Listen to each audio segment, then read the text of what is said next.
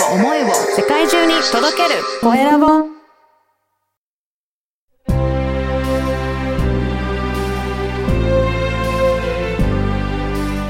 経営者の志。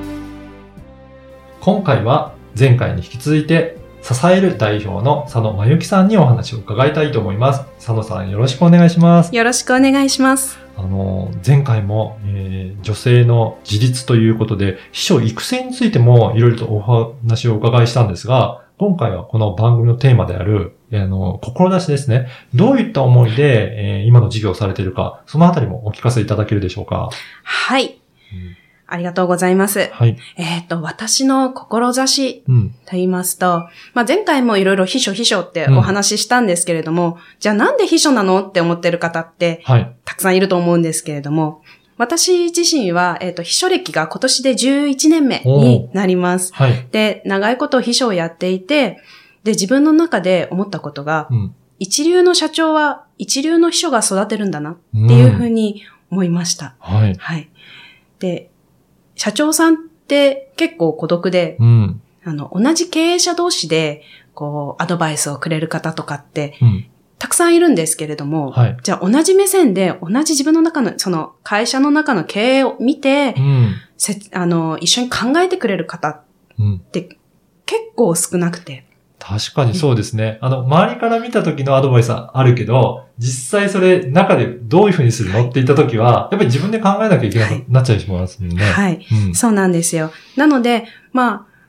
あ社長さんによってはあのじゅうにんぐらいブレーンがいて、その人たちが社長を支えるっていうような会社さんもあるんですよ。はい。なんですけれども、やはりそのじゅうにんとか、そういうブレーンを抱えることができるような大きな会社の社長さんはいいですけれども、うん、そうじゃない社長さんっていうのもすごくたくさんいらっしゃると思うので、はい、そういう社長さんたちが、あの、大きく成長していくっていうのにはやっぱり秘書さんってすごく大切だなっていうふうに思ってます。おー、そうなんですね。やっぱりそういった意味でも、あのー、まあ、通常の方が思っている秘書よりも、もっと社長にアドバイスしたりとか意見するような、なんかそういった立場を、えー、育成されてるっていうことですかね。はい、そうですね。うん、やはり、その、社長からお願いされたこととか、うん、社長から、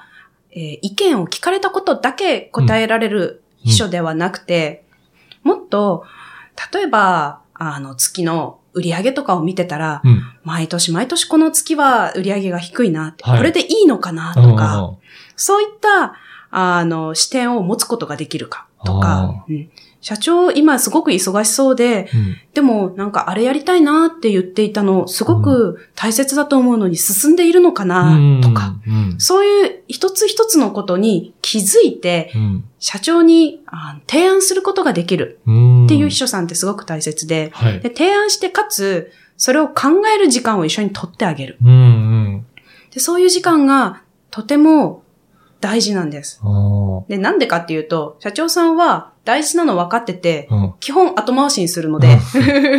ですね。はい。はい、で、言わないと、うん、こうどんどんどんどん目の前の仕事を詰めて、バリバリやっちゃうんですね。はい、なので、あえて一歩一瞬でもいいから立ち止まって、うん、ちゃんと考えようっていう時間を作ることができる秘書さんだったら。うんうんもう社長も新しい事業も増やせて、うん、新しいことを考えることができて、で、そうやって社長さんも成長しますし、うん、もちろん会社も成長しますし、うん、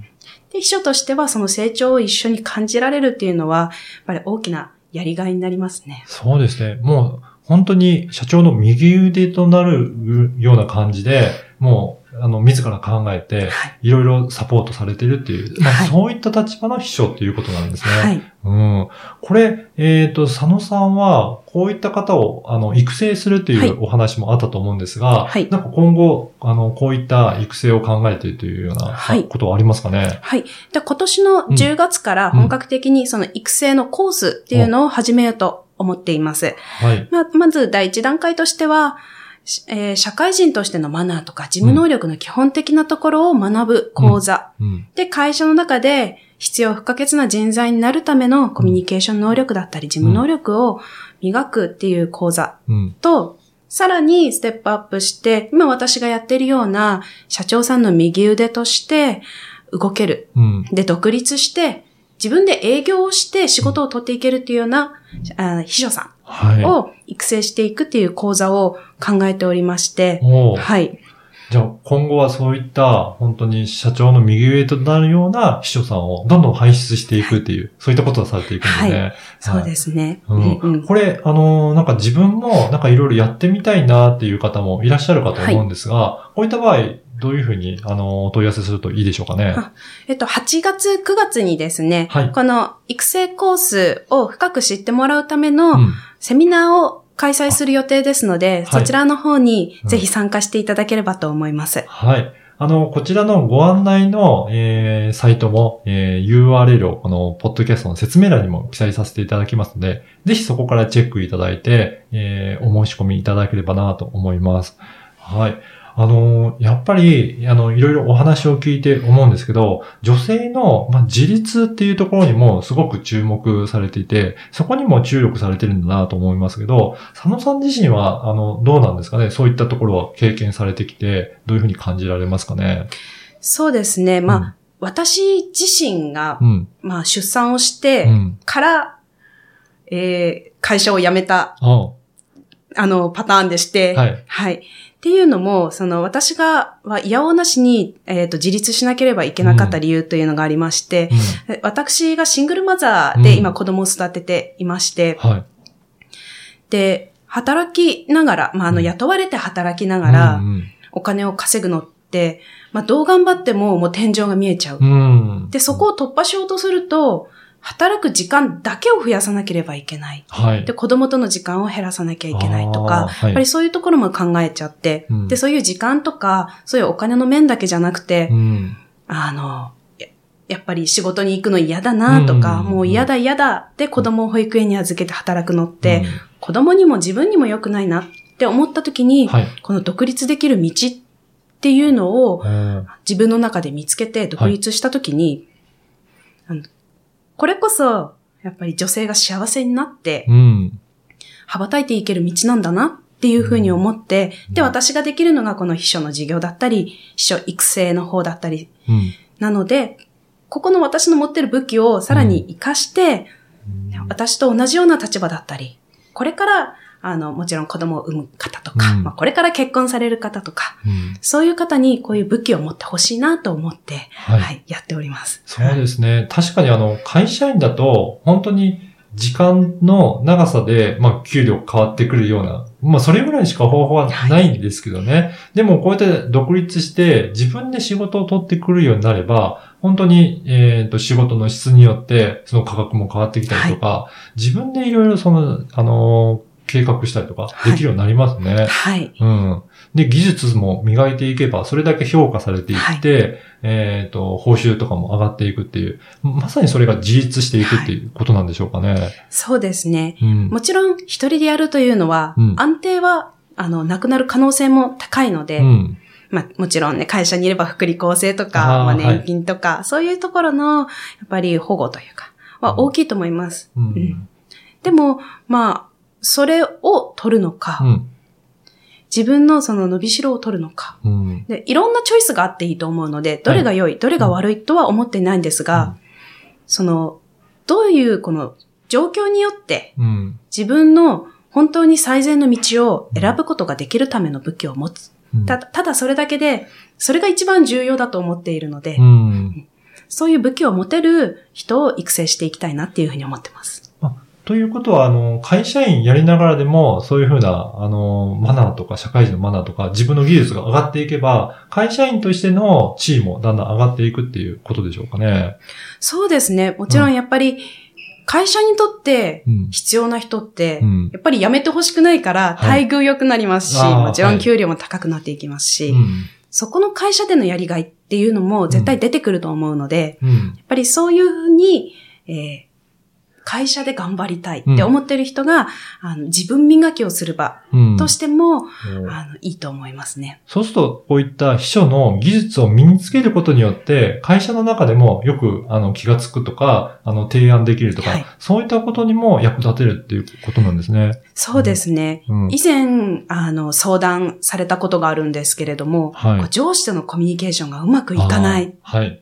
で、ど、例えばどんなことって聞いたら、はい、この間、お花買ってきてって言われたんです。はい。で、私どうしていいのかわからなかったんです。で、とりあえず買ってきたら、なんかちょっと、なんかちょっと違かったみたいなんです。あ、そうなんですね。はい。って言っていて、うん、で、その時に思ったのは、じゃあそのお花買ってきてっていう言葉一つで、うん、えどれだけの質問する力とか、うん、その状況を読む力があるかどうかで、上司とのコミュニケーションの仕方も変わりますし、はいはい、で、上司が求めているものを即座に出せる、うん、あの、部下というか、うんうん、人がいたら、もうそれだけでもう手放したくなくなりますよね。そうですよね。うんうん、お花買ってきてって言われたら、じゃあ予算はいくらですか、うん、どこで、どこかいつもひいきにしてるお店はありますか、うん、とか、はい、どういう状況で渡すものですかとか、男性ですか女性ですか好きな色があったりするんですかとか、はい、そういういろんなことをこう即座に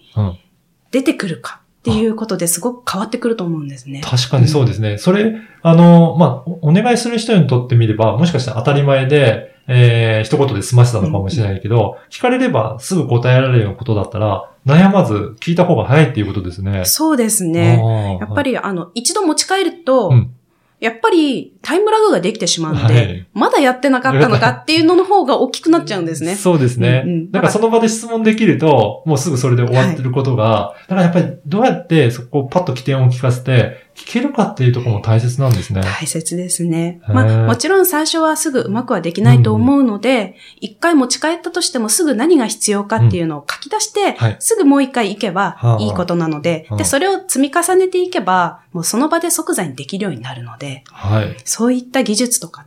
うん、そういうのをこう磨いていってほしいと思いますね。確かにこれ社会人の方は学ぶと、それだけでもなんか上司とか、あのー、会社の同僚とのコミュニケーションがすごく良くなるような感じしますね。はい。はい。はい、ぜひこのポッドキャストの説明欄に ユーアールエル が記載させていただきますので、そこからチェックいただければと思います。はい。前回今回とにかいにわたりまして、支える代表の佐野真由紀さんにお話を伺いました。佐野さんどうもありがとうございました。ありがとうございました。